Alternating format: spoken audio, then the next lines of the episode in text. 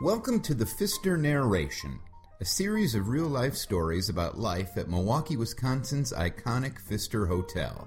I'm Jonathan West, the Pfister narrator, and I'm so glad you could stop by today.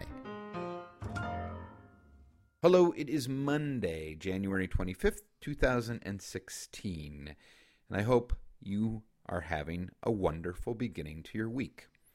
Here it is Monday, and maybe you're thinking about all the things you have to do this week, all the things you have to accomplish at work, all the things you want to accomplish at home.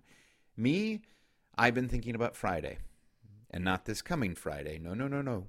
I've been thinking about my last Friday, and I would like to share a little bit about that with you in a story I call At 10 p.m. on Friday Night.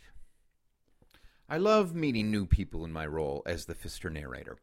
But there are some times when I'd rather fade into the wallpaper and listen, watching and admiring life passing by rather than having face-to-face discoveries.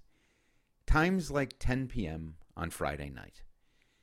This last Friday, I had been at the Pfister early in the evening to see the new teacher's show in the Pfister's pop-up gallery that our artist-in-residence, Todd, has curated with his usual care and attention. I then had to dash off to some other social engagements for the evening that wrapped up a few hours later. At a few minutes to 10 p.m. on Friday night, I found myself alone on the streets of Milwaukee, faced with the options of going home to lay my head on my pillow or swinging by the Pfister to see if I might run into friends who I had heard were out and about for fun and games. It was one of those moments when I really didn't want the shank of the evening to fade too quickly. I still had the itch to surround myself with the buzz of people clinking glasses and chattering away before wrapping myself in my bed covers and calling it a day. So at 10 p.m. on Friday night, the Pfister it was for my final stop. I made a full swing through the hotel to see if my friends were solving all of the world's problems fueled by glasses of gin and champagne. Alas, they seemed to be somewhere else in the universe hatching plots.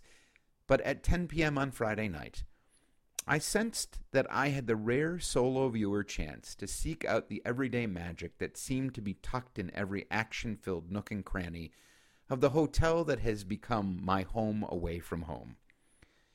The lobby bar was filled to the brim with 20-somethings dressed to the nines, smiling and flirting their way to the promise of a dewy-eyed Saturday morning pillow talk with someone kind of sweet.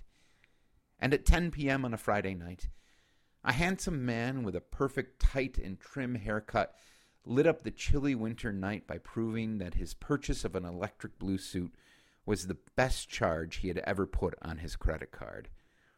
I popped into Blue on the 23rd floor and thought about staying around to listen to the melancholy songs wafting through the air, but I saw that at 10 p.m. on Friday night there were no seats to be had, and decided it was probably bad form to take a perch on someone's lap. As I made my way to the ground floor with a group of white-haired ladies cheeping at each other, I learned that Harriet, some far-off friend, had taken up swing dancing, and her new hip was holding up just fine. A pass through Mason Street Grill at 10 p.m. on Friday night reminded me that I should absolutely consider eating more steak and listening to loads more jazz, because everyone packed into the swank room brimmed with joy and the luscious perfume of porterhouse. At 10 p.m. on Friday night, I made my way past the artist-in-residence studio to see that Todd wasn't home, but that creation was marching on with a guest humming along, drawing and painting into the dark hours. I like to think that at 10 p.m. on a Friday night, there should never be a question of whether or not art is happening at the Pfister. It also pleases me to no end that at 10 p.m. on a Friday night, a young lady is allowed to stay up way past her bedtime so she can snake her way through a crowded room in her bathing suit after a starry sky swim. The little yawn coming from my mouth told me finally that at 10 p.m. on a Friday night, there was no shame in submitting to the lure of cozy time with my lid snapped shut, so I buttoned up my coat and started to make my way to the parking garage to grab my car and head home. As I passed the cafe at the Pfister, I noticed that the occasion of a special chef's table dinner was warmly bringing together a group of people for elevated food and inspired conversation. Peering into the darkness of the room, I looked past Dr. Hollander, the Pfister's legend of the 88 keys, as he was taking a break from his piano set. I couldn't tell if the shining light around his noggin full of well-tuned notions was coming from a simple light bulb or the glow of genius within his artist's soul. You see, at 10 p.m. on Friday night, there was indeed magic in every corner of this particular hotel, and I was lucky enough to be there to see it all in its everyday glory. Thanks for joining me today. You can read and listen to more Pfister stories at blog.thepfisterhotel.com. I'm Jonathan West, and I hope you'll check in again real soon.